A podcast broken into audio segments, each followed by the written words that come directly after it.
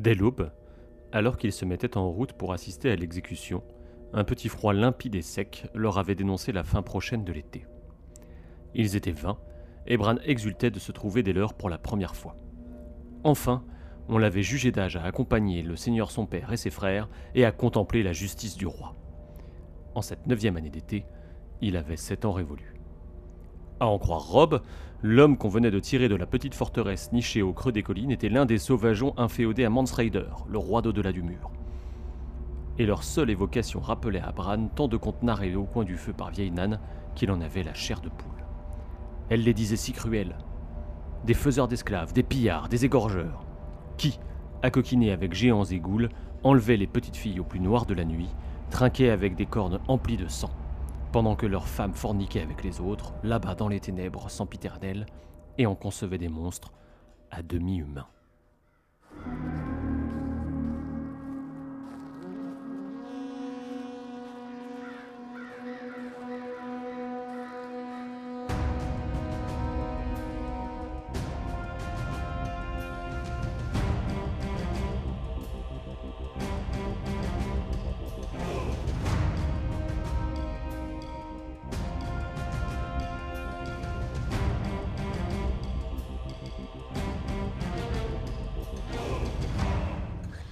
Bonjour tout le monde, bienvenue dans notre nouvel épisode du Son du Mur, le podcast de la Garde de Nuit, l'association francophone de référence autour du Trône de Fer et de George Martin.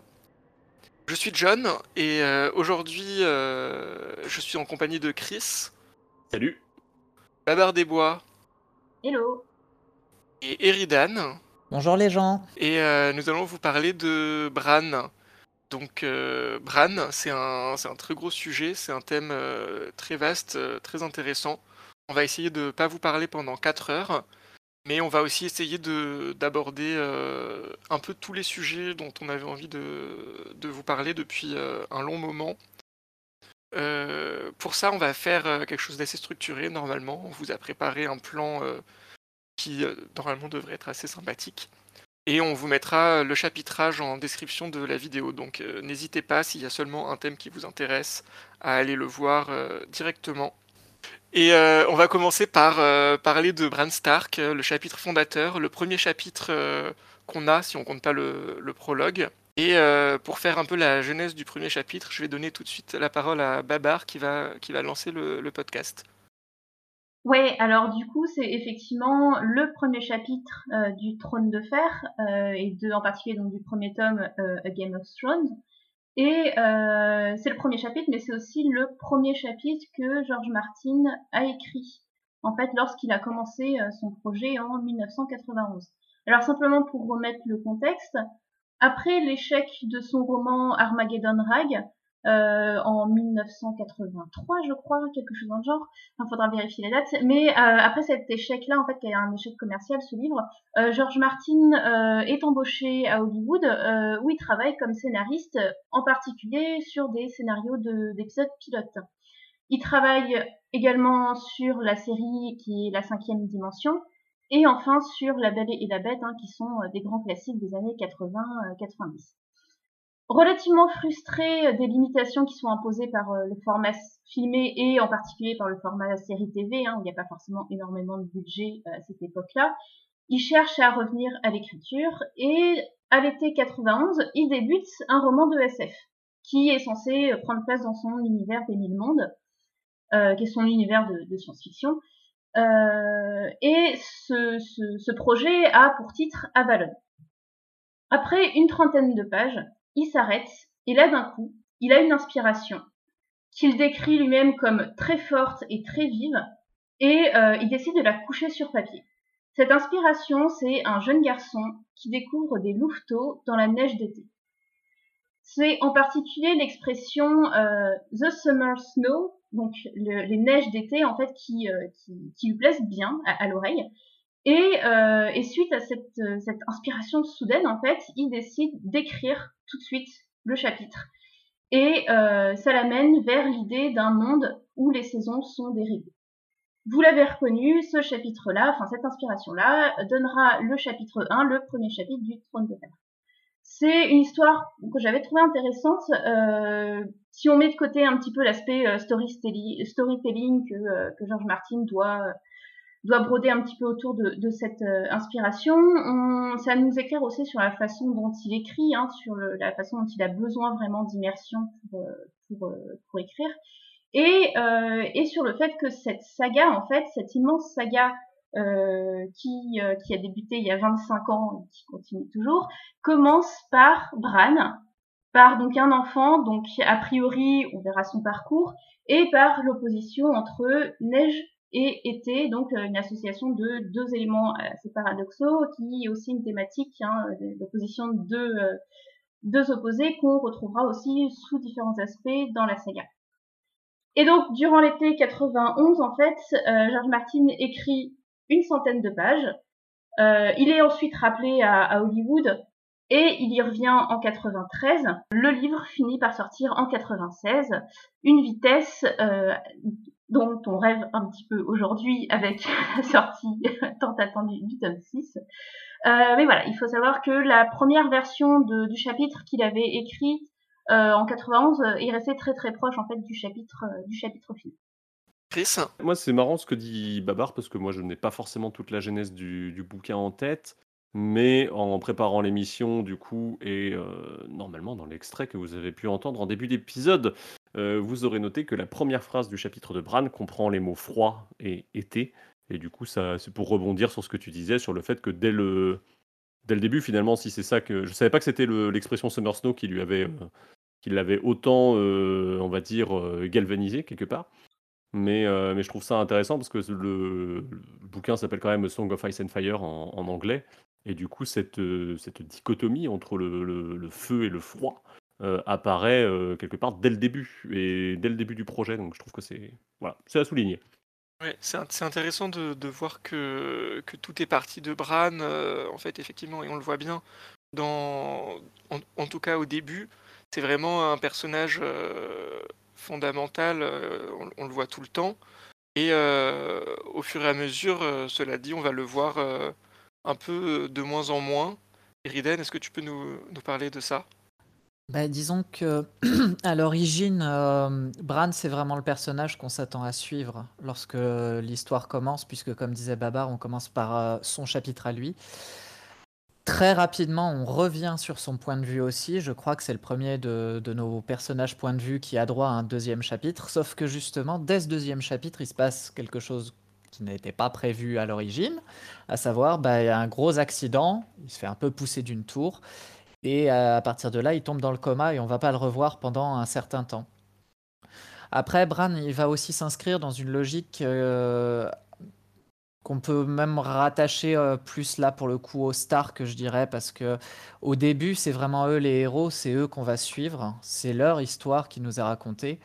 Seulement au fur et à mesure des intégrales, les Stark et en particulier Bran ont de moins en moins de place, ont de moins en moins de POV, certains meurent comme Kathleen, désolé pour le spoil. D'autres juste s'effacent progressivement. Donc Bran, il commence dans la première intégrale, il a 7 chapitres. Dans la deuxième intégrale, il a 6 chapitres, puis on croit qu'il est mort, mais en fait, on n'est pas sûr. Et finalement, il finit par avoir un ultime 7e chapitre qui clôture un petit peu son aventure et qui vient surtout clôturer la deuxième intégrale. Dans la troisième intégrale, il n'a plus que 4 chapitres. Il est absent de la 4e intégrale, ce qui est normal puisqu'elle est découpée avec la 5e intégrale. Et dans cette 5e intégrale, il n'a plus que 3 chapitres. Donc... pour Bran, comme pour les Stark, finalement, on s'attend à suivre leur histoire. Mais comme dans le monde de George Martin, on a plein de protagonistes et pas de héros, et progressivement, les personnages qu'on prenait pour les héros au début s'effacent au profit de nouveaux protagonistes, tout aussi gris que ceux qu'on a pu découvrir au départ. Ouais, c'est ça qui est intéressant. C'est vraiment, il est vraiment caractéristique en ça. C'est vraiment, voilà, on pense qu'on va suivre l'histoire d'un petit enfant qui va devenir chevalier, qui va avoir plein d'aventures, et en fait, c'est pas du tout ça. Et c'est pour ça aussi que Bran, c'est un très bon exemple de ce que fait Martin dans ses livres. Et il y a un autre sujet intéressant quand on parle de Bran et des débuts de planification du livre, etc. C'est, j'imagine que pas mal de gens le savent dans nos auditeurs, cette histoire de saut dans le temps, de l'idée qu'il avait que Martin avait d'un saut dans le temps. Est-ce que Chris, tu peux nous rappeler cette affaire et pourquoi c'est lié à Bran ? En fait, tout simplement parce que d'un point de vue du lecteur, on va avoir Bran en ouverture, c'est lui qui ouvre littéralement la porte de Westeros, puisque le prologue se passe au-delà du mur, et on va le suivre au démarrage avec une vraie sensation, mais comme chez tous les personnages qu'on va suivre au début, d'être dans un roman de fantasy classique. Et qui dit roman de fantasy classique avec un enfant, dit séquence d'apprentissage, à mon sens interminable, parce que ça me saoule dans les romans d'apprendre, dans les romans d'avoir ces séquences d'apprentissage. Et du coup, je pense que Martin avait envie d'éviter ça. Si je dis pas de bêtises, à un moment, il a dû se dire non, mais ça va être relou. Il y a Arya qui est en apprentissage, il y a Bran qui est en apprentissage. C'est pas ce qui m'intéresse le plus, c'est pas ce que j'ai envie de décrire le plus. Donc, solution simple, à la fin du tome 3, donc Storm of Swords, donc intégrale 3 en français, on fait une coupure, on reprendra dans Office for Crows plus tard, et ils auront déjà gagné ce qu'ils ont à gagner, c'est-à-dire leur pouvoir, entre autres à tous les deux, quoi. Même si on peut... le pouvoir d'Arya, c'est un peu autre chose. Donc sauter la phase d'apprentissage pour revenir sur une chronologie un peu plus loin, sauf que le problème que ça, c'est que les autres personnages sont des adultes, et dans le monde des adultes, il se passe plein de choses. Et donc, on se serait retrouvé avec énormément de flashbacks dans Office for Crows, puisque les personnages auraient déjà été développés jusqu'à 5 ans plus tard. Or, quand on voit que l'action du Trône de Fer jusqu'au jour d'aujourd'hui, si je dis pas de bêtises, elle se déroule sur moins de 5 ans. 3 environ. Voilà, je voulais dire 3 mais j'étais pas sûr. Donc imaginez ce qui peut se passer avec un trou de 5 ans en plein milieu de, en plein milieu de l'histoire. Ça posait un vrai problème de chronologie et finalement il a abandonné cette idée. Cela dit, je pense à titre personnel, mais peut-être que mes camarades seront d'accord avec moi, que la disparition progressive de Bran dans le 5e tome qui est A Dance with Dragons n'est pas complètement contre cette idée. Je pense pas que ce soit complètement abandonné par Martin, le fait d'utiliser une ellipse. Je pense que Bran, s'il revient dans un tome 6 qu'on a un jour, il aura déjà gagné en capacité et on retrouvera un personnage un peu différent, ce qui va lui permettre de sauter quand même un petit peu cette phase d'apprentissage, même s'il l'a un peu amené quand même dans le tome 5. Quoi. Babar ? Ouais, bah on verra un petit peu quand on en parlera, mais c'est vrai que même le tout dernier chapitre de Bran dans Dance with Dragons, c'est un chapitre qui, sans qu'on s'en rende compte, et c'est fait exprès, qui se passe sur plusieurs mois déjà, en fait. Et on voit déjà qu'il apprend, donc je pense qu'il va accélérer un petit peu comme ça. Pour compléter ce que tu disais, Chris, il me semblait avoir lu aussi que il avait du mal à écrire les chapitres point de vue des enfants. Où en fait il savait pas trop quel était vocabulaire employé, etc. Et ça sent un petit peu notamment dans le premier tome, en fait, où il y a parfois un vocabulaire qui est pas très bien dosé par rapport, ou des comportements qui sont pas très bien dosés par rapport à l'âge des enfants.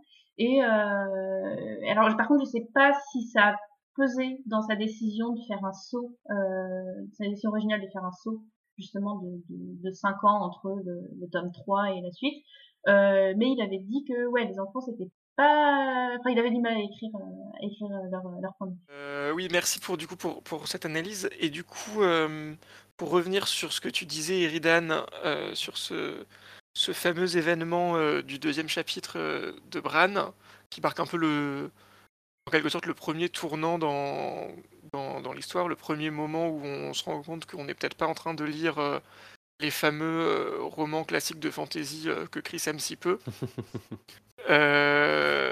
On a donc la chute de Bran, et Bran qui passe de Bran Stark, le futur chevalier, le héros promis, etc., qui devient Bran l'infirme. Bran l'infirme qui va devoir se remettre complètement en question, en particulier tous ses idéaux.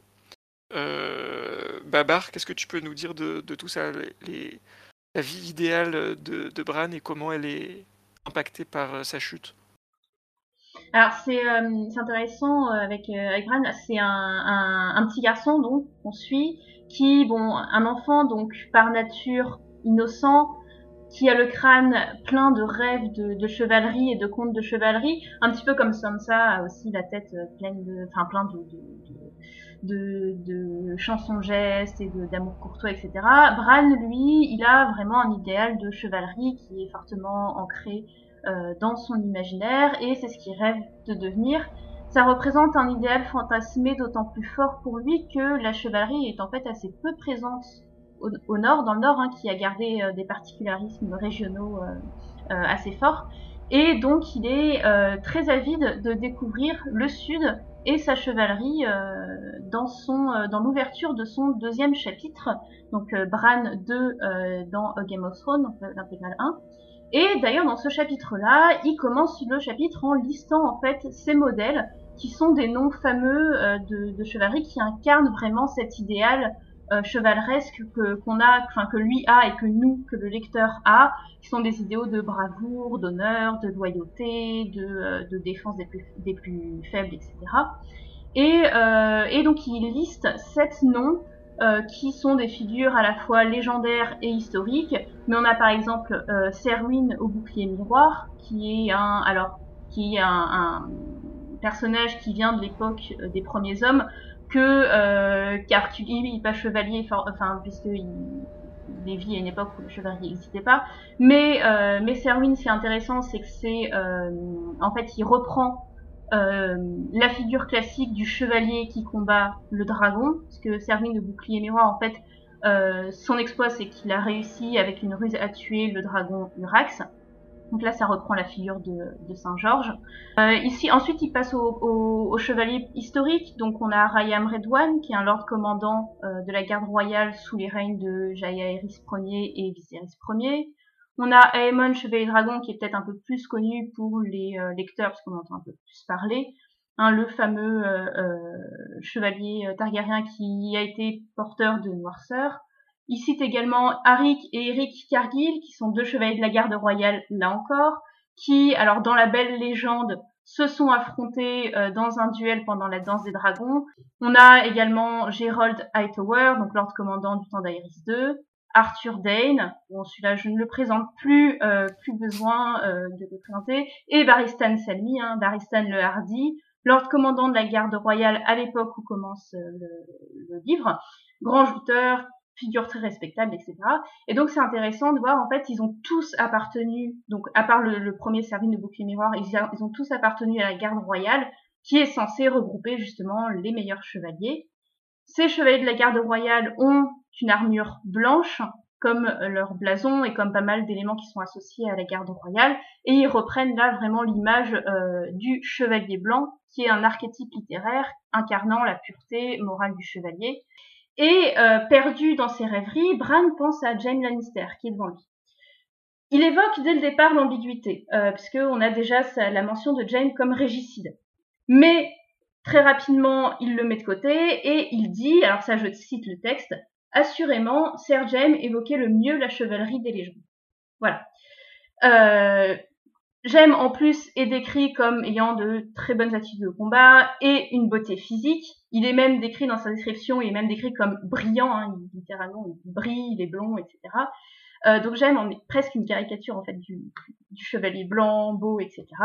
Et, bien sûr, à la fin du chapitre, Bran est poussé par Jaime, en fait, qui enchaîne à ce moment-là plusieurs crimes moraux en même temps, à savoir la trahison de son roi, puisqu'il couche avec la reine, l'inceste, et la tentative de meurtre sur un enfant, donc 3 choses qui vont totalement à l'encontre des vœux de chevalerie et de ses vœux de garde royale. Et ça aboutit sur Bran, un rêveur brisé, qui est une figure qu'on va voir dans le chapitre juste après, et je vais laisser la parole à Chris pour la suite. Ce qui est intéressant dans le parcours de Bran, au cours de ces deux premiers chapitres, qui sont les seuls où il va être actif finalement, puisqu'il va passer assez rapidement dans un rôle de spectateur. Ouais. On va plus le voir de manière vraiment très active. Il va falloir attendre que son royaume brûle finalement, pour qu'il redevienne quelqu'un qui prend des décisions quelque part. On va avoir beaucoup de mal à le voir au démarrage. Il va suivre les conversations, mais ça ne l'intéressera plus. À partir du moment où il se réveille, il est déjà plus la même personne. Et il va surtout passer son temps à monter et à descendre des escaliers sur le dos d'Odor. Et on va la voir on va la voir dans une espèce de mouvement vertical un peu tout le temps, alors que tous les autres se déplacent, on va dire, de manière plutôt horizontale, puisqu'ils vont parcourir tout Westeros. Lui est coincé. Sa seule manière de continuer à vivre, finalement, c'est de descendre ou de s'élever, qui est quelque chose de relativement intéressant, puisque d'un côté, il va être amené à s'élever sous une forme d'oiseau, avec la corneille qui apparaît, et de l'autre, il va être aussi invité à descendre dans la caverne pour aller rencontrer son destin. Donc voilà, un peu sur ce parcours de Bran qui se détermine aussi comme étant le premier faux mort, on va dire, de la saga, puisque George Martin va être friand un peu de ça tout au long de son écriture, c'est le moins qu'on puisse dire, ouais. Mais il y a tout un jeu entre les personnages faussement morts et les personnages faussement vivants. Et voilà, Bran est le premier, puisqu'on le perd dès son deuxième chapitre, et puis il revient assez rapidement. Il revient dans le même tome, en tout cas. Dans le game, ça va être le cas de d'autres personnages. On va avoir Théon, on pourrait penser qu'à lui, qui va être absent pendant 2 tomes, pour revenir 2 tomes plus tard. Donc on a Arya également, il y a tout un jeu avec les imposteurs également, même si personne... Jusqu'à maintenant, enfin si, il y a une imposture de Bran à un moment, mais ça reste un cadavre avec du goudron sur la tête, quoi. Donc c'est pas une imposture vivante comme ça va être le cas d'Arya, mais ça rentre, on va dire, dans ce procédé d'écriture cher à Martin de jouer avec les masques finalement et avec les faux semblants. Voilà un peu sur ce qu'on peut dire sur Bran. Je sais pas si vous avez des réflexions par rapport à ce point-là, Babar. Moi, je trouve que la chute de Bran, ça fait très Icare. Justement, avec le, on s'approche d'un quelque chose d'interdit, même si pour le coup là Bran on peut pas trop au début en tout cas le faire l'accuser de vouloir aller trop près du soleil, il tombe quand même. Par contre, je me dis qu'on aura peut-être une figure inversée, parce que avec son parcours dont on va parler un petit peu, et avec certaines actions qu'il fait par la suite, peut-être qu'il aura tendance à vouloir se rapprocher un peu trop du soleil, quitte à s'en brûler les ailes. John ? Il y a quand même, tu dis qu'il n'y avait pas de notion d'interdit, mais malgré tout, quand il monte sur les tours, sur les châteaux, c'est quand même très, très, très clairement dit, c'est clairement interdit. Il est quand même en train de complètement braver les interdits de ses parents, de sa mère plutôt que de son père en l'occurrence, contrairement à Icare, et pour cette soif de liberté, cette envie de voir les choses, etc. Donc ça marche plutôt bien. Ouais. C'est vrai. Et les Lannister sont blonds aussi, un peu sur le soleil, fait de... machin. Quoi. Sur le fait de briser les interdits, je pense qu'Eridan pourra nous en dire un peu plus loin, mais c'est un leitmotiv assez récurrent chez Bran de briser des tabous. Et de s'emparer de choses qui semblaient a priori peu convenables, on va dire, et c'est ce qui va aussi le pousser à aller au-delà du mur quelque part. C'est un territoire interdit, c'est un territoire où on ne va pas. Ouais, Babar. Ouais, et juste pour finir sur cette histoire de résurrection, etc. Alors Bran, en fait, à plusieurs reprises, il fait ce qu'on pourrait appeler en littérature une catabase. C'est un motif littéraire, en fait, la catabase qui suit le héros qui descend dans les enfers avant de remonter. Alors on connaît surtout ça pour la mythologie gréco-romaine, pensez au mythe d'Orphée dans les enfers. Donc voilà, il y a pas mal de personnages qui font ça, et c'est particulièrement visible au moment où il est dans les cryptes de Winterfell. Qui est littéralement le séjour des morts, en fait, avec le paradoxe que dans ce séjour des morts, il réussit à survivre, contrairement au dessus, en fait, à Winterfell, qui est fracassé et qui est brûlé au moment de l'attaque des Bolton. Et c'est assez intéressant quand il ressort, en fait, des cryptes, c'est le tout dernier chapitre de Acock, donc de l'intégrale 2, quand il ressort, en fait, des cryptes, il découvre un paysage vraiment de mort et de destruction et de désolation. Donc l'inversion comme ça de ces valeurs-là, je trouvais assez intéressant. Et encore une fois, c'est vrai que c'est Bran le premier à qui... il arrive des motifs qui vont se répéter assez souvent dans l'histoire. Là, typiquement, la résurrection, enfin des personnages qui ont une sorte de pseudo-mort et pseudo-résurrection, on en a un certain nombre. On peut penser en particulier à à Kathleen. Kathleen, je trouve que c'est un très bon exemple du fait que qui nous montre que dans l'univers de Martin, il y a toujours vraiment un prix à payer à cette espèce de résurrection. Est-ce que ça serait du coup pour Bran, parce que c'est forcément dans ce schéma, il faut qu'il paye un prix. Eridan. Bah, le premier prix qu'il va payer pour sa toute première résurrection quand il sort du coma, en fait, c'est le prix de ses jambes et de ses rêves. Hein. Il est forcé de renoncer à tout ça. Le second prix pour moi, c'est que se faire passer pour mort dans l'intégrale 2, ça va lui permettre paradoxalement de sauver sa vie. Le problème, c'est qu'à partir de là, tout le monde le considère comme mort, que ce soit Kathleen, que ce soit John, que ce soit à Port-Réal, que ce soit partout. Tout le monde croit que Bran est sorti du game et qu'il n'interviendra plus. Est-ce que ça aura une incidence sur la suite des livres? Je ne suis pas totalement sûr, parce qu'il a quand même moyen de prouver son identité, plus que beaucoup d'autres personnages, mais c'est une perte d'identité quand même. Tout le monde, à l'heure actuelle, le croit mort, et ça va, à mon sens, être aussi une partie du prix à payer. L'autre prix à payer pour cette deuxième résurrection, pour moi, c'est le fait qu'il est obligé de quitter Winterfell, en fait.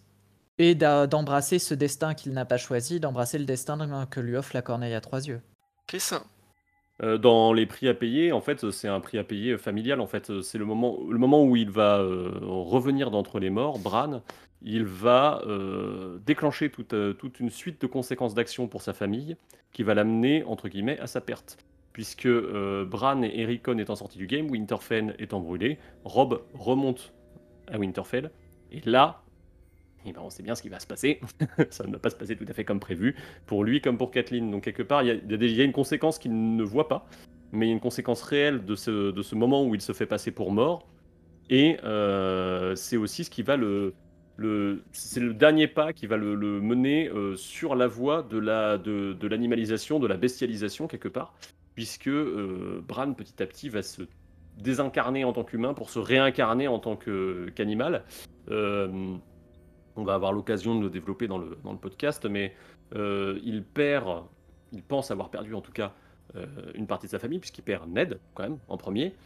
Sansa et Arya dans sa vie à lui sont aux abonnés absents, donc supposés mortes. Il reste plus que lui, Rickon, Rob qui est trop loin, Kathleen qui est trop loin aussi, et du coup il perd ses gens en tout cas de manière géographique. Et le fait de plus les avoir avec lui va entraîner qu'il va se renfermer de plus en plus sur lui-même. Et qu'est-ce qui reste en lui-même? Il reste ses rêves de Corneille, il reste ses rêves qui finalement lui paraissent plus réels que la réalité, et qui vont peut-être aussi parfois vont le prévenir, parce que je veux pas dire de bêtises, mais peut-être les deux autres me couperont. Mais il me semble que c'est dans un rêve de Corneille qu'il est un peu prévenu du fait que Winterfell est en train de se faire prendre, mais je suis pas sûr, j'ai un doute. Je me demande s'il n'est pas réveillé par ça, Eridan, mais... c'est dans un rêve de loup qu'il a la révélation que Winterfell a brûlé et que Winterfell s'est fait attaquer. C'est d'ailleurs aussi à travers ces différents rêves de loup qui vont émailler tous ces chapitres à partir de l'intégrale 2 que Bran peut quand même avoir quelques indications sur sa famille. Alors effectivement, tu as totalement raison quand tu dis qu'il les perd géographiquement et qu'il perd les membres de sa famille. Par contre, les loups ont des sens hyper développés, les loups géants ou loups-garous, en fonction de la traduction que vous préférez. Et Bran arrive quand même, grâce au rêve de loup, à garder un lien avec certains de ses repères familiaux. Notamment, il arrive à sentir les noces pourpres, il arrive à sentir la mort de Vangry, même s'il la rejette complètement et il est dans le déni vis-à-vis de cet événement. Et c'est aussi à travers un de ses rêves de loup, à un moment donné, qu'il va pouvoir avoir un contact avec Jon Snow, alors que celui-ci est de l'autre côté du mur. Donc, oui, ça fait quand même partie, tu as entièrement raison, des prix qu'il va payer, mais... paradoxalement, à travers l'animalisation, peut-être finalement qu'il arrive encore à maintenir ce côté très Stark, ce côté loup, et donc le lien avec sa famille en fait.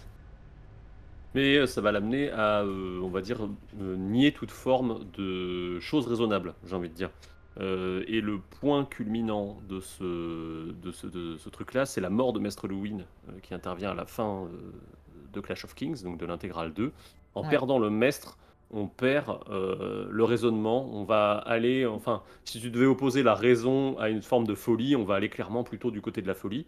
C'est pas complètement anodin de la part de Martin de faire mourir le maître à ce moment-là, puisque Winterfell, donc la réalité, sa réalité, son monde, son univers à lui s'écroule.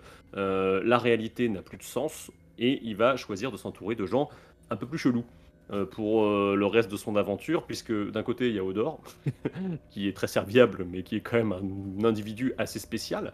On a également Meera et Jojen Reed. Alors Meera est relativement terre à terre, mais Jojen, pas dire que ce soit un champion du un champion de la raison.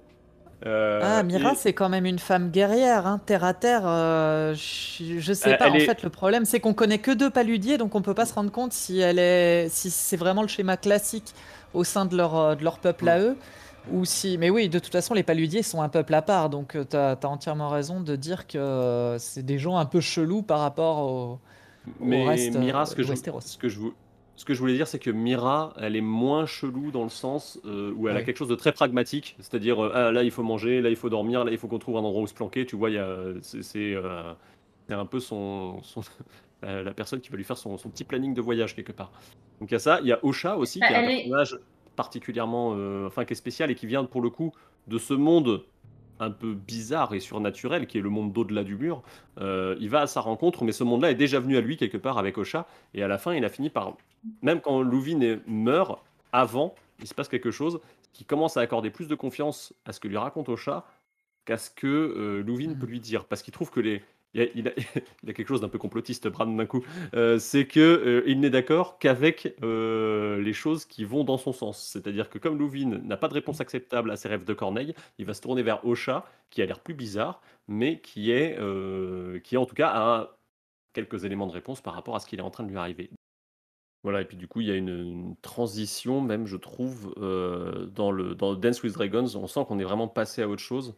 Dans le Storm of Swords, on laisse Bran passer cette porte vers l'autre monde, vers le monde de la magie, qui est un phénomène, on va dire, assez courant en littérature, et ce depuis plus que le Moyen-Âge. L'opposition entre le monde surnaturel et le monde réel. Et une fois qu'il a passé cette porte, on va rentrer, nous, en tant que lecteurs, dans quelque chose d'un peu plus spécial, c'est-à-dire qu'avant de retrouver Bran, au-delà du mur, on va retrouver Varamir avec ce très long chapitre du prologue de Dance with Dragons, qui est un chapitre qui te met dans l'ambiance. Et effectivement, en tant que lecteur, une fois que tu as terminé ce prélude, tu n'es plus du tout dans les mêmes perspectives vis-à-vis de tout ce qui est Zoman et tout ça, que tu voyais uniquement par le prisme de Bran et un peu de John, mais un petit peu d'Arya, mais c'était plus succinct. Et tu passes dans une espèce de truc, c'est quand même vachement particulier comme type de talent. Et donc on va petit à petit vers cette bestialisation de Bran, et même dans le parcours de lecteur, j'ai envie de dire, on est accompagné pour aller de plus en plus vers ça, sachant que on parle de Bran, mais Rickon, il aura probablement un truc un peu bestial aussi sur son parcours, puisqu'il y a des histoires de Skagos et de choses comme ça, mais ça c'est une autre dimension.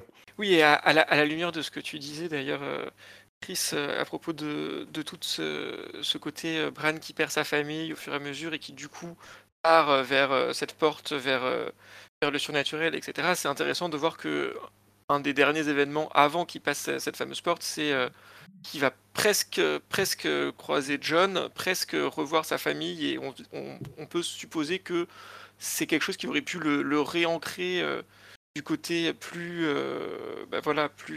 réel, plus tout ça sur sa famille, et que finalement ça ne se fait pas, et il part. Il part de l'autre côté, il devient, après avoir été Bran l'infirme, il devient Bran le Zoman, Eridan. En fait, c'est surtout parler de l'opposition qui existe entre deux facettes de Bran, en fait.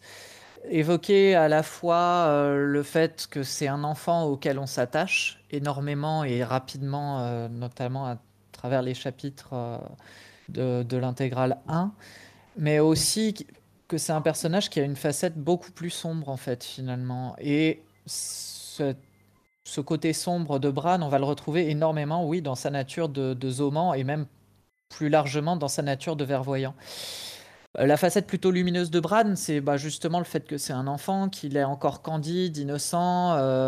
C'est le fils préféré de Catelyn, par exemple. Tout le monde l'adore, tout le monde dit quel super petit bout d'homme c'est. En plus de ça, on se rend compte qu'il a des qualités humaines assez prononcées, puisque il a des bonnes relations avec tout le monde à Winterfell, mais il respecte aussi les gens, même les personnes, même les serviteurs. On a un très bel exemple dans le chapitre 3 ou 4 de l'intégrale 2, je crois, où au moment de la fête de la moisson à Winterfell, donc la célébration de fin d'automne qui voit la réunion de tous les vassaux nordiens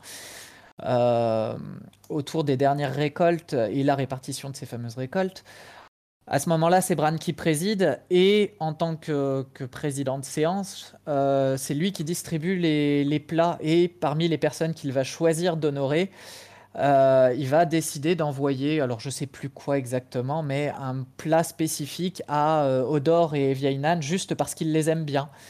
Donc voilà, c'est le mec sympa en fait, il est vraiment gentil. Accessoirement, il y a un autre petit point qui va dans le sens de la candeur, de l'innocence et de la gentillesse de Bran, de l'humanisation réellement de Bran. C'est toute la petite trame de fond, gentillette là aussi, qu'il y a autour de l'attirance pour Meera Reed. Très vite, on sent qu'il est attiré par elle. Très vite, il laisse entendre, même il dit qu'il en est amoureux. Et à un moment donné, je crois que c'est dans le dernier chapitre, je trouve ça très drôle, il se demande « Hey, si à travers la bouche d'Odor, je lui disais que je l'aime, qu'est-ce qui se passerait ?» Bref, c'est assez mignonnet, quoi.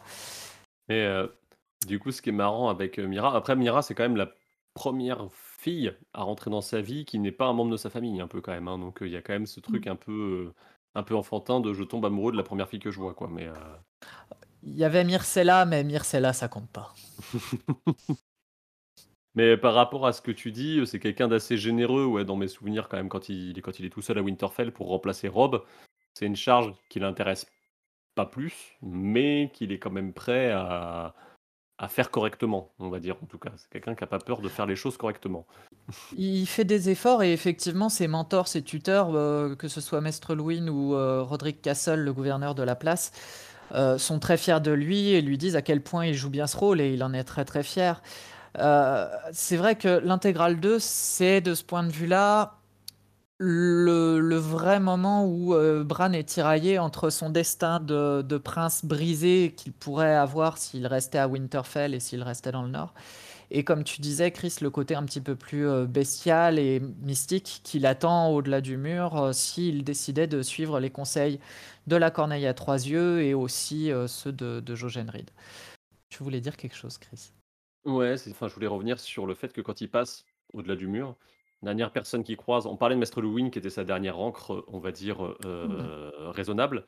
La dernière personne qui croise, c'est un maître en devenir, c'est Samuel. Et accessoirement, Samuel, c'est le seul personnage qui a vraiment été confronté au fantastique de manière très personnelle, on va dire très engagée dans la saga. Donc il y a quelque chose, il y a une espèce de pont qui te fait accepter aussi dans la manière très raisonnable que tu avais de voir les choses. Je dis trop raisonnable. Dans la manière très intellectuelle que tu avais de voir les choses, rationnelle, voilà, d'amener le lecteur à ce que la nouvelle normalité, ça va être le fantastique, tu vois. Et ça passe par ces personnages-là. Et on parlait d'encre, on va dire, de rationnel, on va dire d'encre de réalité pour Luwin qui tombe. Tu parlais de Meera. Meera, c'est probablement sa dernière encre émotionnelle. Aussi, si jamais Meera devait tomber à l'avenir, qu'est-ce qui resterait de Bran? Peut-être plus grand-chose du Bran qu'on a connu. Ah, alors après, en termes d'émotion, justement, transition. On peut quand même se rendre compte que Bran, c'est quelqu'un de très gris, justement. C'est là où je voulais en venir, à savoir qu'il a quand même une facette très très sombre, voire, allez, osons le dire, une certaine forme de soif de sang et un côté très, très, très inquiétant finalement, à travers ces chapitres qui transparaissent pour le moment de manière ponctuelle, et du coup on n'y fait pas forcément très attention, mais qui risquent de s'imposer de plus en plus au personnage au fur et à mesure qu'il s'enfonce dans son apprentissage. Déjà, le premier petit point qui peut nous mettre en alerte, c'est les contes qu'il apprécie. Il n'arrête pas de dire à quel point Sansa, elle aime les histoires d'amour, mais lui, celle qu'il aimait vraiment, c'était les contes qui faisaient peur. D'ailleurs, c'est pas très surprenant si l'histoire la plus détaillée de la longue nuit qu'on ait, c'est à travers Bran, à travers un conte de vieille nanne où elle lui raconte l'opposition du dernier héros face aux marcheurs blancs à l'époque de la longue nuit. Mais j'y reviendrai plus tard. Autre chose qui contribue à me faire dire que Bran est un personnage relativement sombre, c'est effectivement toute la dimension du danger qu'il peut y avoir à travers le fait de changer de peau. Le fait de changer de peau, c'est pas anodin en fait. Varamir là-dessus nous éclaire beaucoup et Jojen avait déjà mis Bran en garde dès l'intégrale 2 je crois, et encore dans l'intégrale 1. Plus tu rentres à l'intérieur du corps de l'animal, plus tu deviens l'animal. Et il y a un risque de prendre de plus en plus les caractéristiques de l'animal et de perdre ton humanité à travers le zoomanisme. C'est ce qu'on évoquait un petit peu avant. D'ailleurs, à chaque fois que Bran va faire un rêve de loup, on voit à quel point il va prendre plaisir à la violence et à la domination que Été lui permet d'avoir sur les autres créatures. C'est particulièrement le cas dans mon souvenir dans l'intégrale 2 ou dans le dernier chapitre. Il va affronter Broussailles, donc le loup-garou de Rickon. Et il va avoir le dessus sur lui, et qu'est-ce qu'il est fier à ce moment-là. Et Bran nous dit finalement que, bon, il ne peut pas être chevalier, mais quel plaisir c'est d'être Été, quel plaisir c'est d'être ce prince de la forêt, ce loup-garou qui peut avoir le dessus sur les autres animaux. Maintenant, ça c'était encore gentillet. La facette la plus sombre de Bran, qui est un peu en lien d'ailleurs avec le zoomanisme finalement, c'est l'abomination qu'il va commettre lorsqu'il commence à posséder un corps non plus d'animal mais un corps humain, à savoir le corps d'Odor. Ça commence à partir de l'intégrale 3. Au moment où Bran manque de croiser John, ils sont dans une tour, ils se cachent d'un groupe de sauvageons. Par la suite, malheureusement, il va y prendre goût. Il va rentrer de plus en plus dans le corps d'Odor. Il va de plus en plus en prendre possession. Et Odor en souffre. Odor essaye de lutter contre la présence de Bran, mais Bran essaye de se rassurer en se disant « Non, mais je fais ça parce que je dois protéger Meera. Non, mais en fait, Odor, maintenant, il est habitué. Non, mais en fait, il est en train de le violer. » Même si c'est de manière psychique, psychologique et non de manière physique, ça revient à un viol finalement. Et Odor, qui n'a pas les moyens peut-être psychologiques de résister à Bran, ne peut que se soumettre au fur et à mesure des chapitres. La dernière facette très sombre de Bran, c'est une facette qui est apparue seulement dans l'intégrale 5 et qu'on devine, mais qui va avoir sûrement une importance grandissante avec le temps. C'est toute la dimension vervoyante de Bran, et à travers cette dimension de vervoyant, il y a aussi toute la question en fait, de l'anthropophagie, du cannibalisme. C'est dans le chapitre 3 où Bran, à un moment donné, dit que finalement les questions que se posent Meera et Jojen autour de « mais quelle est donc cette viande que les enfants de la forêt leur donnent à manger ?» Meera pense que c'est de l'écureuil, Jojen pense que c'est du rat dans mon souvenir. Et Bran dit, bon, peu importe, du moment que c'est de la viande et que ça se mange, c'est parfait. Donc il y a vraiment ce tabou de l'anthropophagie qui prend de plus en plus de place et où on peut vraiment se demander si Bran ne va pas finir par manger de plus en plus d'êtres humains.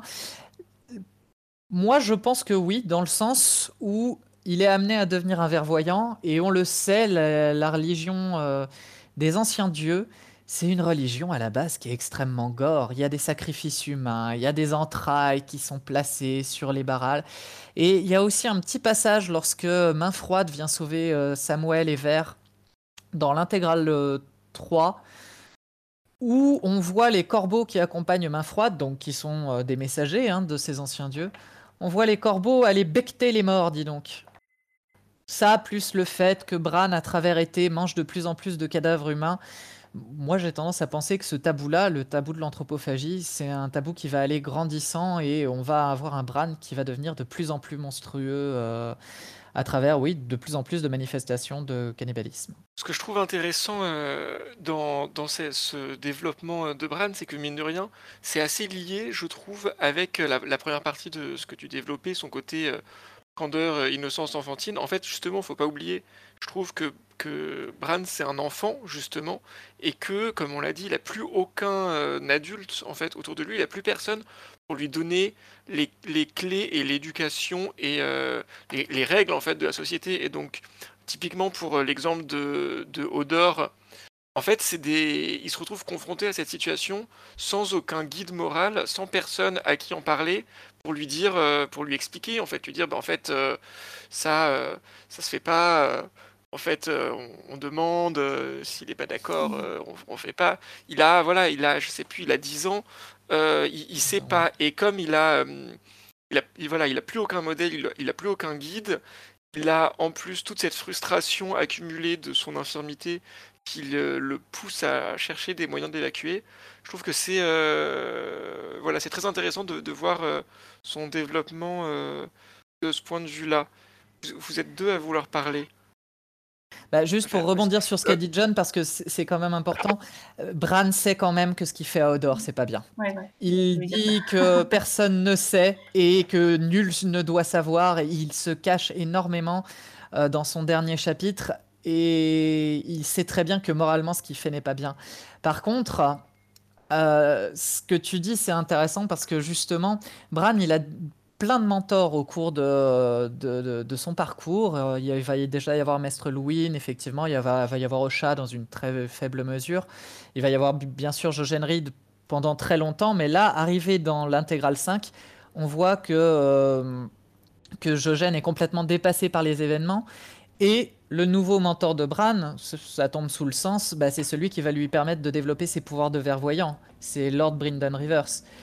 Sauf que est-ce que Lord Brynden Rivers va l'amener vers justement son côté lumineux?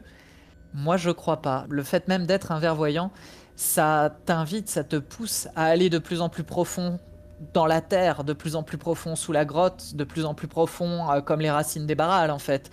Et donc de t'enfoncer de plus en plus dans les ténèbres et peut-être bien dans le mal finalement. Babar, tu voulais réagir? Ouais, et pour compléter avec ça, il y a une vision de Mélisandre dans son chapitre Point de vue de Danse des Dragons, donc de l'intégrale 5, dans laquelle elle voit en fait ce qu'on arrive nous à identifier comme Feu sanglant, donc Brynden Rivers, celui qui est dans l'arbre, et Bran.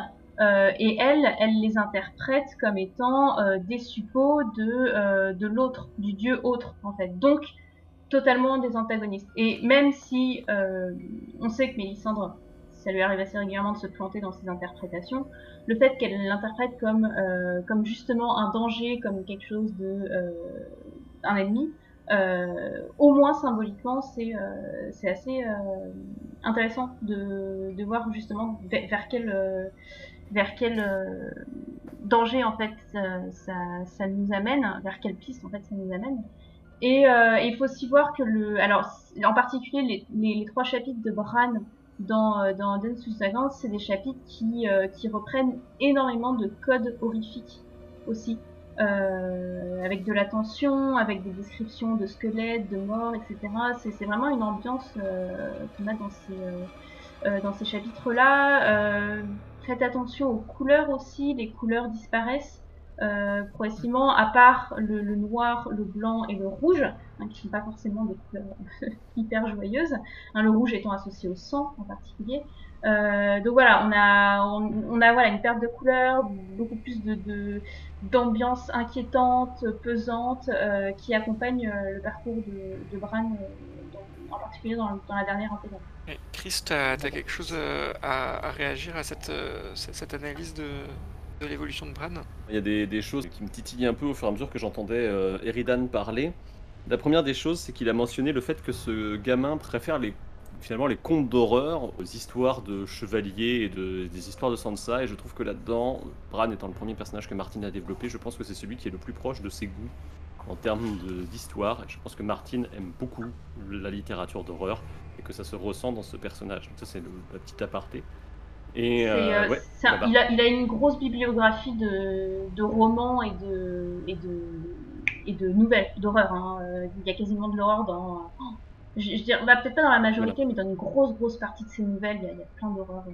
Et du coup, ça en dit long aussi sur le choix scénaristique de la saga de manière générale. C'est-à-dire que si Bran est le personnage central de la saga et que, en tout cas, celui par lequel on commence et qu'on vous dit « Attention, j'aime bien les chevaliers, mais ce que je préfère, c'est les contes d'horreur », effectivement, attendez-vous à ce que la saga, en vous montrant des chevaliers au début, se transforme peut-être en histoire d'horreur. Et je pense que c'est plutôt malin, en fait, d'avoir ça. Donc je pense qu'il y a une concomitance entre les deux. La deuxième chose, et j'anticipe un peu sur ma partie, mais quand j'entends l'histoire de l'enfant qui joue à faire des choses interdites parce que personne ne lui met... parce qu'il n'a plus de référent adulte pour lui dire que ce n'est pas bien, je pense à une autre référence qui a éminemment influencé Martin et qu'il a revendiqué dans la création, notamment des autres, qui est la stratégie Ender d'Orson Scott Card, et dans laquelle on met un enfant avec le pouvoir de décision, de vie ou de mort d'un peuple à un moment dans les mains, et comme l'enfant n'a pas de référent, il fait un choix qui scandalise le lecteur. Et on se retrouve, ça m'étonnerait pas que Bran prenne ce parcours-là, puisque c'est un bouquin qui, pour les... Je le spoil un peu parce que c'est un bouquin qui est sorti dans les années 80, ça m'étonnerait pas qu'il ait mis une grosse baffe à Martin, et que du coup, ça l'ait influencé dans la manière dont Bran évolue. C'était pour la petite parenthèse. Babar. Ouais, je voulais juste du coup finir cette partie-là en parlant de l'article, alors qu'on aura sorti ou qui va sortir dans les jours qui viennent, mais qui justement reprend les aspects un petit peu sombres de Bran et qui évoque une théorie, bon, qui a pas l'air hyper vraisemblable, mais qui thématiquement est assez intéressante. Qui est celle de la patte de Jojen. Je n'en dis pas plus, vous irez découvrir cette théorie fort sympathique sur le blog de la Garde de Nuit. Donc on l'a vu, Bran, il est à la fois entre les rêves idéaux et la réalité beaucoup plus violente. Il est entre les pulsions humaine, presque enfantine, et les pulsions beaucoup plus sombres, beaucoup plus animales. Mais Bran, il est aussi entre le passé et le futur. Il est complètement dans une espèce de temporalité très étrange, très personnelle en quelque sorte. Est-ce que, Babar, tu peux nous expliquer un peu comment ça se passe, la temporalité chez Bran? Grand sujet. C'est alors on sait, hein, Martin va vouloir explorer des questions de voyage dans le temps. Alors je dis voyage, mais faut pas penser version science-fiction, mais plutôt voilà le comment est-ce qu'on se déplace dans le temps et quelles conséquences ça peut avoir si on bouge un truc du passé, quelles conséquences ça peut avoir sur le présent, etc. C'est ça, c'est quelque chose qui dit texto dans le livre de James Hyberd, le feu ne tue pas un dragon, mais c'est une thématique qu'on pouvait voir dès le départ en fait. Hein. Bran est associé en fait à différentes temporalités, à la fois mythologiques, passées, présentes et aussi futures. Dans presque tous ces chapitres, même dans les chapitres dans Dance with Dragon, il est fait mention de vieille Nan et de ses histoires. Le truc que je trouve un peu rigolo avec vieille Nan, enfin vous me direz ce que vous en pensez, mais qu'elle est souvent représentée en train de tricoter, et c'est une vieille femme qui a même pas d'âge. Bran n'arrive pas à lui donner un âge, et je me demande si c'est pas un clin d'œil aux figures mythologiques des parcs, dans la mythologie romaine, hein, qu'on a aussi sous la forme des moires et des nornes dans les mythologies grecques et scandinaves, qui sont représentées en fileuses et qui sont en fait des figures mythologiques qui sont là pour tisser les destinées humaines. Eridan. Moi, ce que j'aime bien à travers ce que tu dis là, c'est que on a en plus cette réflexion dans le livre qui est reprise d'autres fictions, hein, mais que le temps est cyclique, le temps se répète, et c'est exactement ce que fait vieille Nan. Elle n'arrête pas de répéter des fois des contes qu'elle a racontés 100 fois, 200 fois aux enfants Stark, mais quand c'est une bonne histoire, nous dit Bran, c'est pas grave de rendre visite à un vieil ami. Donc oui, il y a une dimension effectivement très temporelle à travers ce personnage de Contrice. Mm. Et il y a déjà effectivement cette brouille, parce que comme tu dis, on ne peut pas définir son âge, mais elle-même, elle finit par s'embrouiller dans ses histoires. Elle dit qu'elle était là pour servir de nourrice à un Brandon, mais elle se rappelle même plus lequel. Il y en a eu tellement, on y reviendra, parmi les Stark. Donc oui, le parallèle avec les Stark est pas mal trouvé, je trouve. Et bon, on voit donc Jainan est un élément donc central des chapitres de Bran. Et alors, je vais pas du tout faire de liste exhaustive parce que ce serait beaucoup trop long, mais il y a pas mal de petits détails dans les chapitres de Bran qui associent en fait le personnage à différentes temporalités et ce dès le premier chapitre de Bran avec la découverte des louveteaux qui est vécue par les personnages qui sont autour de Bran comme un élément, une intrusion tout à fait incongrue et étonnante du passé dans le présent, hein. Et on met l'accent sur le fait que ça fait 200 ans qu'on n'a pas vu de loup géant au-dessus du mur, etc. Il y a un moment donné où il va dans les cryptes de Winterfell, où il raconte l'histoire des différents Stark qui ont été rois de l'hiver, puis seigneurs de Winterfell, etc. Et c'est intéressant de voir que dès qu'il passe le mur, la chronologie devient vraiment de plus en plus floue. On n'a plus vraiment de marqueurs temporels autres que très généraux, en particulier dans le tout dernier chapitre. Le passage de temps passe par des changements de lune, donc ce qui reste un marqueur temporel, mais qui reste très général. Et surtout, on commence à avoir des éléments qui se mélangent.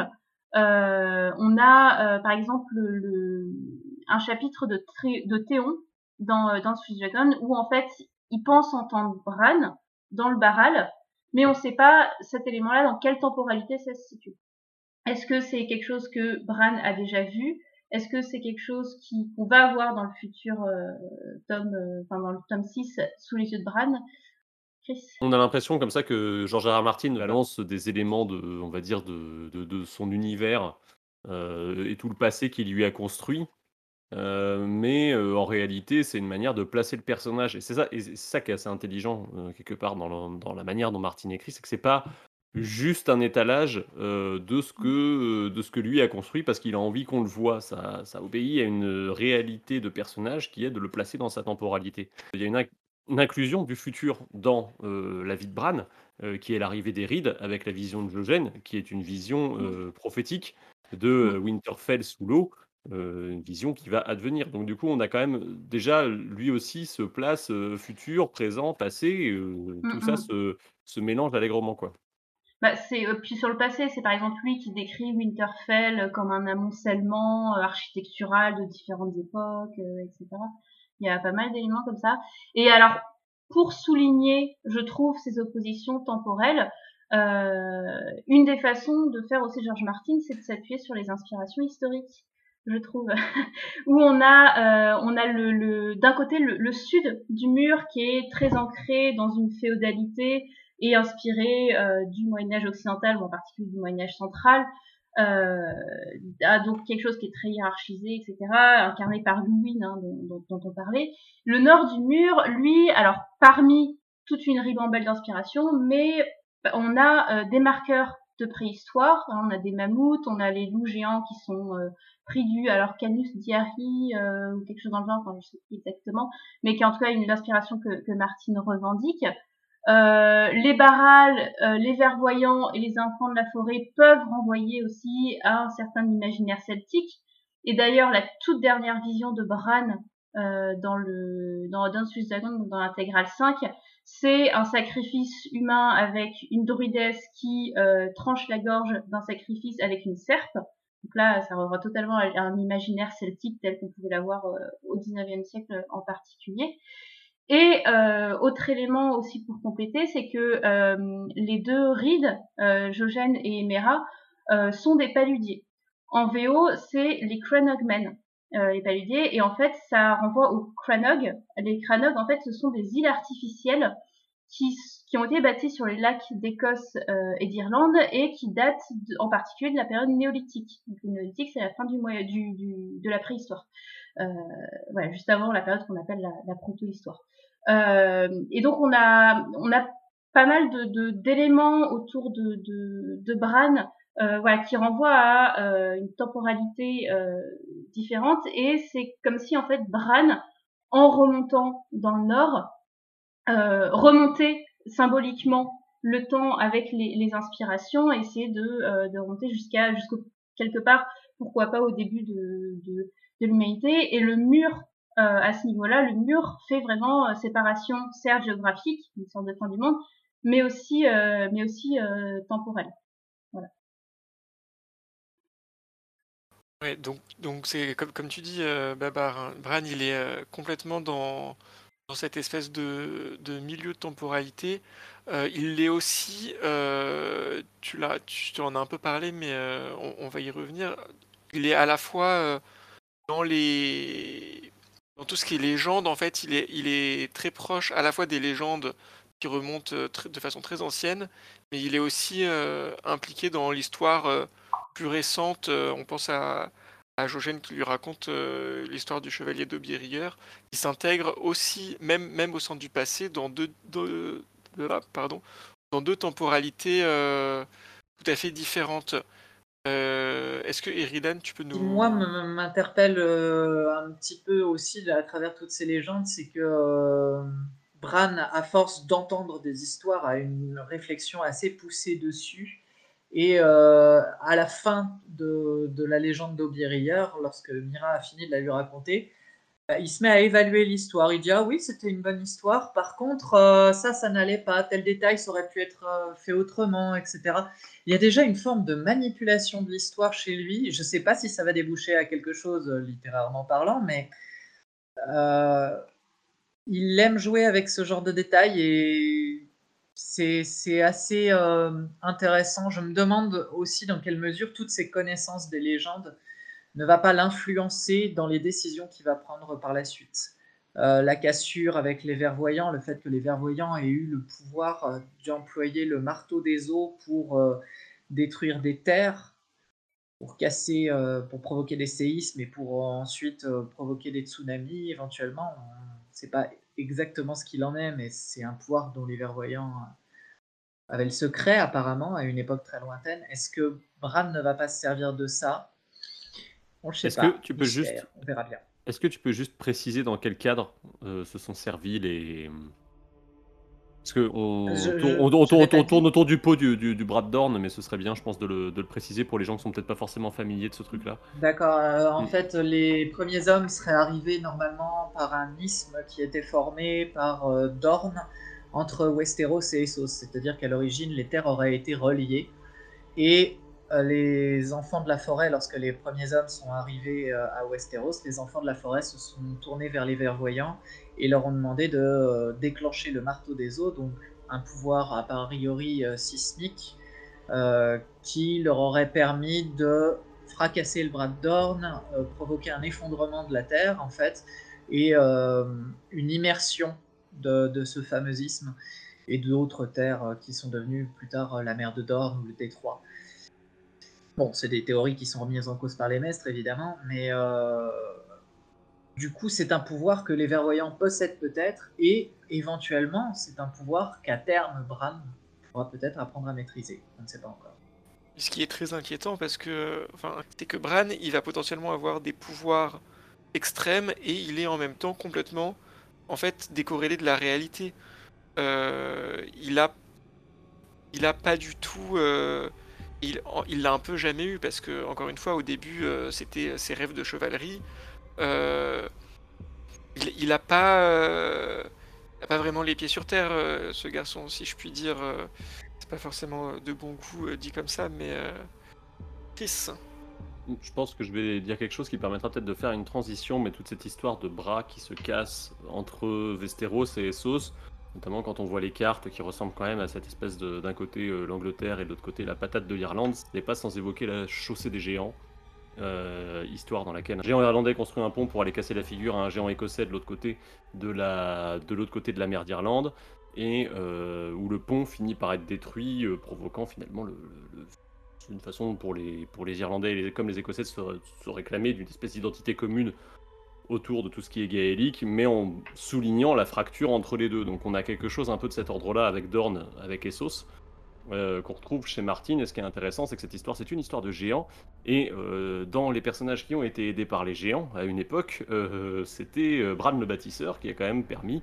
la construction du mur, si je dis pas de bêtises, et en tout cas de Winterfell, qui sont des choses liées, on va dire, à la gigantomachie, et donc du coup on retrouve un peu tout ça. Donc est-ce que le pouvoir de casser un bras, c'est pas forcément le bras de un bras humain, mais le pouvoir de casser un morceau de la géographie ne reviendrait pas à des géants et à un Bran? Voilà, tout ça se lie, et je pense que ça permet peut-être de passer la parole à Babar sur le caractère inspiration mythologique et historique. Elle en a déjà un peu parlé, mais d'approfondir peut-être le côté un peu celtique de la chose. Voilà, dans les textes qui nous permettent d'en savoir plus sur les mythologies, la mythologie celtique, on trouve plusieurs Bran. Déjà, alors il faut savoir que le nom Bran en gaélique, je crois, c'est ça, Chris? Oui. Ça signifie corbeau. Notamment dans la tradition galloise. Et en fait, Bran Stark alors pioche dans deux figures en particulier qui sont les deux plus connues, alors pas très connues de nous francophones, mais très connues des anglo-saxons. La première figure est Bran le Béni. Alors c'est une histoire qui est rapportée par un récit médiéval, donc postérieur à la période à laquelle c'est censé se passer, mais c'est une tradition celtique gaélique. Et alors Bran le Béni est en fait un roi gallois, c'est un géant, hein, on retrouve là cette idée de géant qui est aussi associée à Bran, qui à un moment donné donne sa sœur en mariage au roi d'Irlande, donc au voisin d'en face, et après moult péripéties, en fait, Bran finit par attaquer les Irlandais, mais il est blessé au pied et il ne peut plus bouger. Donc on lui coupe la tête, on l'enterre à Londres. La légende veut que ce soit là où se trouve actuellement la tour de Londres, et il est censé protéger l'île des invasions, notamment des invasions françaises. Hein. Et donc voilà, on retrouve certains éléments en fait par rapport à notre Bran, à nous, avec l'association aux géants, le fait d'avoir une faiblesse, hein, géant au pied d'argile. Bran le Béni a été rapproché d'un personnage des récits arthuriens qui est le roi pêcheur, qui est un personnage qui apparaît en particulier chez Chrétien de Troyes, donc au XIIe siècle. Et c'est intéressant parce que Bran, notre Bran, est à moitié Tully par sa mère, hein, l'emblème des Tully et la truite. Et dans les derniers chapitres de Bran, dans Danse des Dragons, quand il est dans la grotte, une partie de sa nourriture, une bonne partie, en fait, ce sont des poissons qui sont pêchés au fond de la grotte. Ce roi pêcheur est un roi, en fait, qui est blessé aux jambes, hein, qui peut plus bouger de son château, et qui en restant dans son château, en fait, finit par être le gardien du Graal. Donc là, à nouveau, on retrouve cette idée d'un personnage qui est hyper puissant, mais qui a un handicap physique qui fait que, voilà, il peut plus bouger. Deuxième Bran qu'on retrouve, c'est un personnage qui s'appelle Bran MacFae. Alors lui qui vient d'un récit irlandais, alors qui aurait été composé au 8e siècle après Jésus-Christ, qui vient probablement de traditions bien antérieures et qu'on connaît par des manuscrits plus tardifs. Alors Bran MacFae, en fait, c'est un personnage qui est dans un château, je sais plus ce qu'il est exactement, s'il est roi ou... Et à un moment donné, il entend un chant qui le fascine. Et il décide de prendre la mer en fait avec ses compagnons et il finit par atteindre l'autre monde qui est alors sous la forme de la terre des femmes. Je crois que c'est un épisode qui est aussi dans Torgal à un moment donné, dans un épisode de Torgal. Ça remonte hein, mes lectures de Torgal, mais ça avait marqué. Et donc voilà, et donc avec son équipage, il reste pendant longtemps, ils savent pas pendant combien de temps. Et finalement, ils décident de repartir. Hein. Nostalgiques de leur terre, ils décident de repartir. Et en fait, ils se rendent compte qu'il s'est écoulé des siècles et des siècles. Parce que quand ils reviennent sur leur terre, il y en a un qui pose un pied sur leur terre d'origine, et il se transforme instantanément en poussière. Donc ils peuvent plus revenir sur leur terre, et depuis en fait ils errent éternellement sur leur bateau. Et je trouve qu'on a aussi pas mal de liens avec notre Bran, avec le fait qu'on commence dans un château. Il y a le rapport au champ, alors qui peut être rapproché là des corbeaux, ou alors du vent dans les feuilles de barral, enfin quelque chose en tout cas qui le fascine et qui l'attire. Le fait de prendre la mer avec ses compagnons, bon là encore on est encore du voyage, atteindre l'autre monde et y rester pendant un temps indéterminé. Voilà, donc on a pas mal d'éléments sur ce point-là. Du coup, pour rebondir sur ce que tu disais sur Bran le Béni, ce qui est intéressant, c'est dans l'effet, en effet, on enterre sa tête sous la tour de Londres, pour reprendre le premier mythe. Et le fait de mettre la tête sous la tour de Londres, etc., c'est pas sans rappeler aussi la crypte de Winterfell. Est-ce que, au final, même si le mur venait à tomber, il n'y aurait pas une protection magique sur Winterfell ou un truc comme ça, tu vois? Donc on peut retrouver déjà un petit peu tout ça. Et ce qui est intéressant, c'est que la tour de Londres, tu parlais de la légende arthurienne, elle est liée à la légende arthurienne aussi, puisque dans les récits les plus tardifs, c'est là-bas que Mordred va enfermer Guenièvre au moment où il va prendre la place d'Arthur, et par conséquent, en s'emparant, tout ce qui est mythologie indo-européenne, celtique, tout ça, s'emparer de la femme du roi, c'est s'emparer de la terre, donc il y a vraiment le lien entre la femme, la terre, enfermée dans la tour. On voit bien que Martin, il maîtrise toute cette... enfin, il maîtrise, en tout cas, il a conscience de toute cette... de toutes ces dimensions, puisque c'est des choses qu'ils réutilisent. On peut penser à la tour de la joie avec Lyanna, on peut penser à la tour dans laquelle finalement Bran va se retrouver, où il va utiliser ses pouvoirs pour la première fois, où il va... Qu'est-ce qu'il va faire? Eh ben, il va mettre son esprit dans le corps d'un géant. Enfin, tu vois, il y a plein de résonances avec le récit de Martin, quand on commence à analyser ça par le prisme des contes et légendes celtiques et nordiques, puisqu'on va avoir ça dans les deux cas. Et justement, pour rebondir sur ce qu'on va appeler mythologie nordique pour se simplifier, ou mythologie scandinave, c'est beaucoup un gros morceau d'inspiration, en particulier pour l'arc de Bran et de Feu Sanglant. Alors il faut savoir que George Martin, en fait, quand il a fait ses études de journalisme, il a eu un cours sur l'histoire scandinave. Il raconte que il aimait bien lire ce qu'on appelle les Eddas, qui sont en fait des récits islandais du XIIIe siècle, à peu près, bon, XIIe, XIIIe. Il y a pas mal de figures, de motifs, en fait, qui sont tirés de ces mythologies, qui se retrouvent dans le Trône de Fer.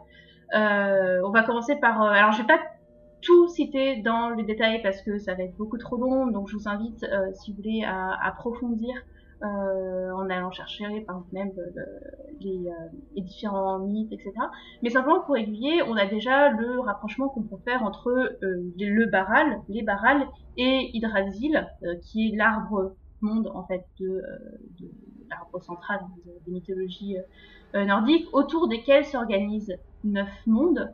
Et c'est d'autant plus intéressant que Bran, en fait, quand il va au nord du mur, en fait il passe par le Barral, par la porte noire, hein, du Barral sous Fornox, donc il passe par l'arbre, et il se retrouve, comme on l'a dit suffisamment, dans la cave, dans Dance with Dragons, il se retrouve sous tout un réseau de Barral, et dans les racines en particulier du Barral. C'est pas la seule figure qu'on a des mythologies nordiques. Il y a évidemment la figure centrale de Odin et de ses animaux. Alors Odin, donc, qui est un dieu de plein de choses, mais parmi lesquels on a le dieu des poètes, de la magie, des morts et du savoir. Et Bran et Feu Sanglant lui empruntent beaucoup d'éléments. Donc c'est un dieu qui est polymorphe.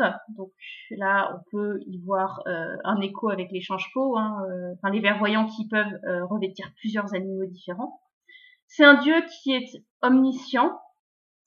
Là, on peut penser au réseau de Barral qui couvre...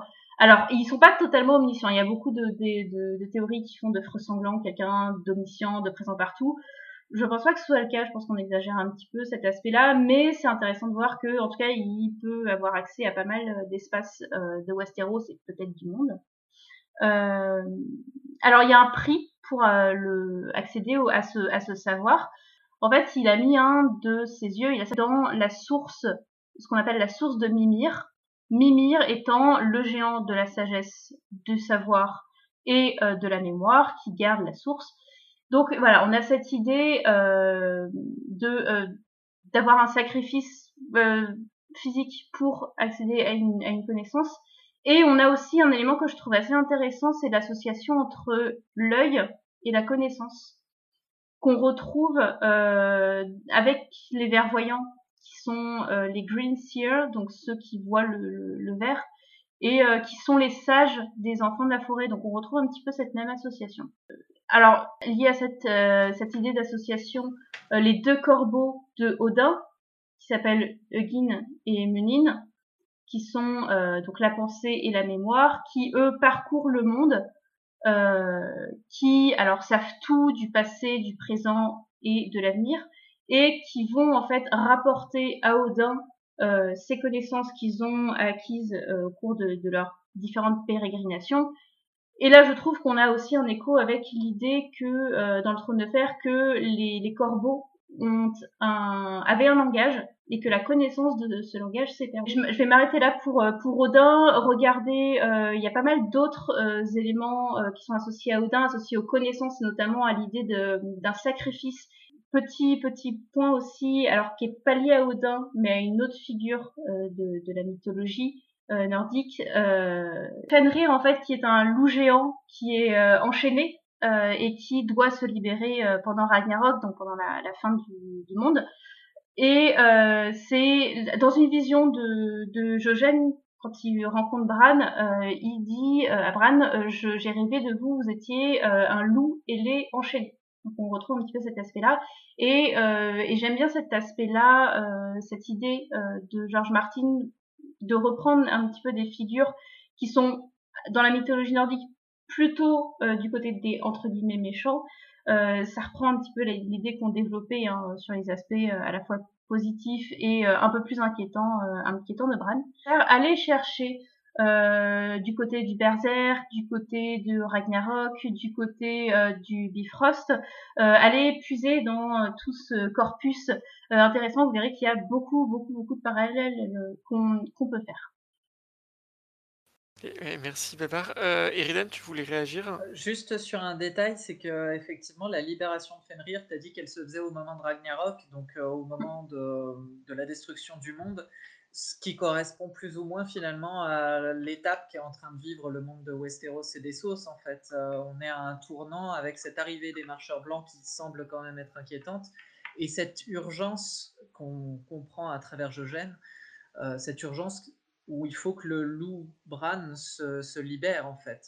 D'où le parallèle me paraît très intéressant. Donc on l'a vu, Bran et tout ce qui l'entoure, ça a plein d'inspirations historiques / mythologiques. Il y a aussi pas mal d'inspirations littéraires qui évoquent Bran, ou plutôt que Bran évoque. Est-ce que Chris, tu peux nous en parler un petit peu? Ouais, très rapidement, j'espère. En ce qui concerne... non, si, je vais essayer d'être bref. Parce qu'il y a des inspirations littéraires autour de Bran qui sonnent un peu comme une évidence. Je ne vais pas vous faire un truc en long en large sur le corbeau d'Edgar Allan Poe, qui est accroché sur un montant de porte et qui dit Nevermore au protagoniste pendant tout un poème. Ça, c'est une des références évidentes de George R. R. Martin. Ce qu'on peut voir d'autre, c'est tout ce qui est autour de Lovecraft. On a déjà dit que Martin était épris de récits d'horreur. Lovecraft a une grosse influence dans son écriture. Ce qui me paraît intéressant de souligner du côté de Lovecraft, c'est non pas les écrits horrifiques, mais tout ce qui se passe dans le Dreamland, comme il appelle, c'est-à-dire tout ce qui est autour de la quête onirique de cadastre inconnu, qui est peut-être moins connu que le mythe de Cthulhu ou des choses comme ça, tous les trucs à tentacules qui ont inspiré une autre partie du Trône de Fer, mais ça on aura l'occasion d'y revenir, peut-être un jour sur un autre podcast, mais voilà, donc tout ce qui est autour de la quête de cadastre inconnu, qui est autour de la figure du rêveur, qui est Randolph Carter, qui est la personnification de Lovecraft dans ses écrits, qui est un rêveur qui va parcourir les mondes du rêve et qui dans les mondes du rêve va s'associer avec des forces parfois un peu ténébreuses comme des ghouls par exemple, pour venir à son but qui est d'aller vers Cadastre Inconnu, une ville qu'il a vue en rêve et qu'il souhaiterait parcourir, une ville qui se situe tout au nord du monde. Une fois de plus, tout ce qui est polaire chez Lovecraft, c'est ce qui est la menace et c'est ce qui est de l'ordre de la fascination également. On retrouve ça chez Martin aussi, voilà, sans m'étendre là-dessus, parce que je ne suis pas du tout spécialiste de Lovecraft, donc... s'il y a des spécialistes qui écoutent ce podcast, qui n'hésitent pas à me reprendre. Moi, je suis quelqu'un qui trouve que Lovecraft, d'habitude, c'est un peu chiant. Et je l'ai lu parce que c'était le dernier livre de ma pile à lire. Voilà. Et dans les inspirations littéraires plus sous-jacentes, j'ai parlé de Orson Scott Card déjà un peu plus tôt dans le podcast. Je en rajouterai deux. Il y en a une dont le clin d'œil me semble assez évident, même si je pense que Martin ne l'a pas forcément confirmé. Mais bon, on se dit qu'en tant qu'auteur anglophone, c'est impossible de ne pas l'avoir, c'est Jack London. Avec un roman en particulier, je prendrai Cro-Blanc, puisque les trois loups de Varamir au début de Dance with Dragons, dans le prologue, reprennent les caractéristiques des loups de Cro-Blanc. Et ils sont effectivement, dans Cro-Blanc, chassés par un loup qui est plus fort qu'eux, qui pourrait très facilement être été. Donc lisez le début de Cro-Blanc. Je pense que même dans l'écriture de Jack London, quand il y a des rêves de loup à l'intérieur du bouquin, je pense qu'il y a une très forte inspiration en termes d'écriture. On va retrouver un peu tout ce qui est autour autour du loup, des histoires avec des lynx aussi, donc ça nous amène vraiment sur le même genre de choses. Je pense même que la manière dont les sauvageons sont décrits dans le Trône de Fer ont emprunté, même s'il va dire que non parce qu'il n'aime pas qu'on fasse ce parallèle, Martin, ont emprunté à la vision des Indiens dans les écrits des peaux rouges comme il dit, dans les écrits de Jack London. Donc tout ce qui est autour des natifs du nord de l'Amérique, tout ce qui est Canada, Alaska, on a quand même quelque chose à tisser de ce côté-là. C'est pas forcément la vision réelle et historique de ces gens-là que Martin a emprunté, mais c'est ce que décrit London. Je pense qu'il a vraiment influencé dans la manière de le voir. Et la dernière inspiration, je vais rejoindre un peu les inspi historiques, pour le coup on va quitter un peu ce domaine-là. C'est un auteur qu'il aime beaucoup. On sait que Martin lit beaucoup de romans historiques, et dans ses auteurs il y a Rosemary Sutcliffe, qui est un auteur qui n'est pas trop connu en France, qui est surtout connu pour l'adaptation de son bouquin, qui est L'Aigle de la 9e Légion, donc adapté, je n'ai plus les dates, mais ça doit être aux alentours de 2009, avec entre autres Channing Tatum dans le rôle du héros, du protagoniste principal. Et le roman est très différent de ce que peut donner le film. Et pour résumer brièvement, c'est l'histoire... Alors, je pense qu'il y a du parallèle à faire avec Bran, il y a du parallèle à faire avec John. C'est l'histoire d'un légionnaire, enfin d'un centurion romain du nom de Marcus Aquila, donc Aquila qui veut dire l'aigle en latin, donc déjà il a le même nom que le truc qu'il va aller chercher, comme Bran qui cherche la corneille a le même nom que le truc qu'il va aller chercher, qui se retrouve estropié à la suite d'une bataille, et il va partir à la recherche de la légion perdue de son père. Donc là on pourrait plutôt faire le parallèle côté de John avec la légion perdue, la patrouille perdue de l'oncle, mais bon bref, ça l'amène au-delà du mur d'Adrien, donc le mur qui séparait, on va dire, les sauvages de la civilisation, entre guillemets, puisqu'on sait que c'était une frontière très poreuse aujourd'hui. Et donc il va partir en quête non pas de la légion perdue, mais en tout cas de leur étendard, qui est un aigle, puisque tout un jeu sémantique sur le fait que l'aigle désigne à la fois le centurion, à la fois le personnage principal, à la fois la légion et à la fois le symbole qui est l'aigle qu'on voit. N'importe qui a lu Astérix à un moment a vu un aigle en étendard sur les légions romaines. Donc on retrouve ce personnage qui va aller là-bas, et il s'avère que pour trouver cet aigle, je spoil, désolé, le roman est sorti en 54, pour trouver cet aigle, il va devoir aller dans une caverne qui est gardée par des figures d'anciens dieux très celtes. Et quand il va finir par découvrir cet aigle, il va découvrir que c'est un aigle qui ne peut pas voler, puisque c'est un aigle dont les ailes sont brisées. Donc, sans y aller par quatre chemins, je pense que cette lecture chez Martin a eu une influence, quand on sait en ce cas le mur d'Adrien sur son mur à lui, à Westeros. D'autant qu'il joue aussi sur le retournement de situation qui est « Ah, on va aller dans une contrée barbare, on va aller au-delà du mur d'Adrien », et au final, les mecs se révèlent plus civilisés que les Romains. Donc on se retrouve avec quelque chose qu'on va retrouver chez les Sauvageons. Et s'il fallait encore ajouter quelque chose, j'ajouterais que Marcus Aquila, à un moment, fait l'acquisition d'un sauvage qui est esclave, qui s'appelle Eska.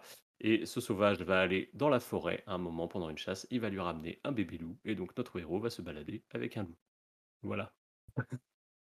C'est pour les inspirations littéraires. Ouais. Merci Chris.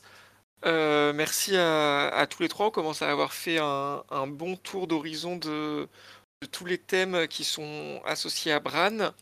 Est-ce que pour conclure, on pourrait pas voir si, avec tout ça, avec tout ce qu'on a dit, entre les diverses inspirations, les diverses pistes d'évolution de Bran, tout ce qu'il représente dans le livre, et toutes les intersections auxquelles il se trouve, et également, parce qu'on est un peu obligé, au moins de le mentionner, la fin qui a été choisie par la série Game of Thrones pour ce personnage, à partir de tout ça, quelle suite et quelle fin on peut envisager pour Bran, et qu'est-ce qu'on peut...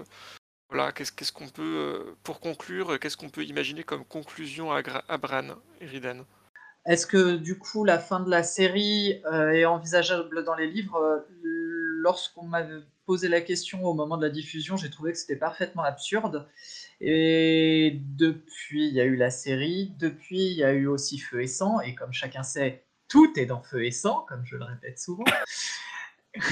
Et en plus de ça, Martin a quand même révélé qu'il avait donné au showrunner le nom de la personne qui finissait Roi des Sept Couronnes. Donc, a priori, on peut supposer qu'ils ont bien suivi...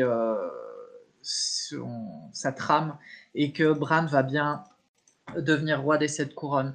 Moi, cette impression est renforcée pour moi à la lecture de Feu et Sang, puisque le Feu et Sang va se concentrer énormément dans sa deuxième moitié sur la danse des dragons, une guerre en réalité, hein, une guerre absolument épouvantable qui va pratiquement détruire la noblesse de cette époque. Et c'est un petit peu ce qu'on retrouve à travers la guerre des Cinq Rois, finalement. On a toutes les institutions qui sont cassées, on a tout un tas de personnages qui disparaissent, les figures des nobles et des hommes qui sont remplacés progressivement par des veuves, par des femmes ou par des personnages qui correspondent un petit peu moins aux images de pouvoir traditionnelles. On peut penser à des personnages... selon la formule consacrée par Tyrion, des personnages brisés comme Doran Martell qui est en fauteuil roulant, Willow Tyrell qui a une jambe estropiée, Tyrion lui-même qui est nain, Bran qui du coup n'a plus ses jambes. Bref, tout ça participe à me faire penser que la conclusion de la guerre des Cinq Rois, elle peut être à peu près dans la même veine que la conclusion de la danse des dragons, à savoir l'émergence, l'avènement d'un roi brisé. C'était le titre d'Aegon III, le roi brisé. Et Bran est souvent appelé dans ses chapitres Bran le rompu ou Bran le brisé, donc quand même un petit parallèle à dresser. L'avènement d'un roi que personne n'avait vu, que personne n'avait anticipé, mais qui se retrouve à un moment donné à être la personne vers laquelle tout le monde se tourne, faute d'autres solutions qui correspondraient mieux au schéma traditionnel. Donc oui, il y a des chances que la saga s'achève un peu sur la même conclusion que la série. Maintenant, on va pas se mentir, elle le fera sans doute beaucoup mieux. Merci Eridan. Alors pour être tout à fait transparent, j'ai moi-même coupé le son pendant cette conclusion car j'essaye d'éviter les spoils. Donc je vais partir du principe qu'Eridan a tout bien conclu comme il fallait. Je vais pas faire de petits rebonds pour conclure.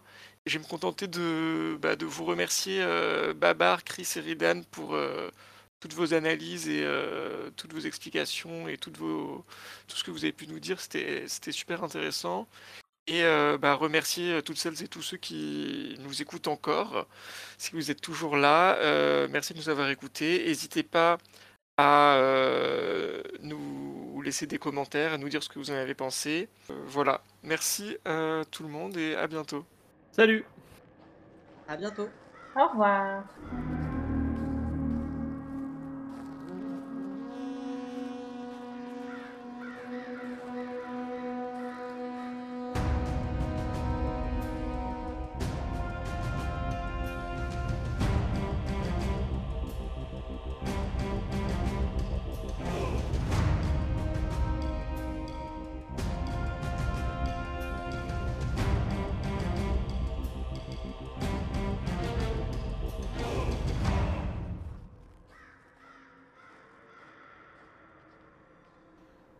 Les visions se succédèrent de plus en plus vite, jusqu'à ce que Bran, désorienté, ait le tournis.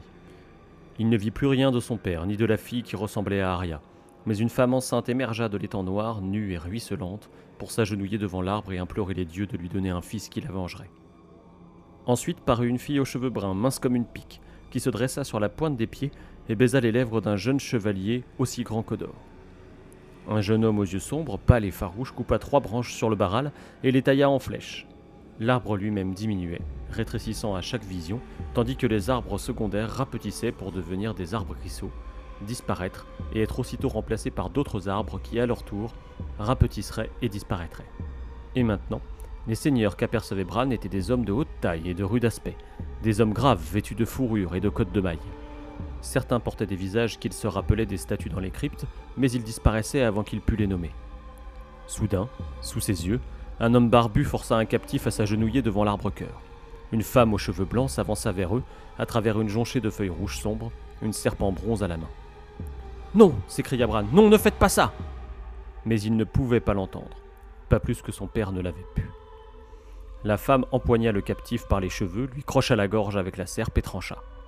Et à travers le brouillard des siècles, l'enfant brisé ne put qu'observer tandis que les pieds de l'homme tambourinaient contre le sol. Mais alors que sa vie s'écoulait hors de lui en un flot rouge, Brandon Stark perçut le goût du sang.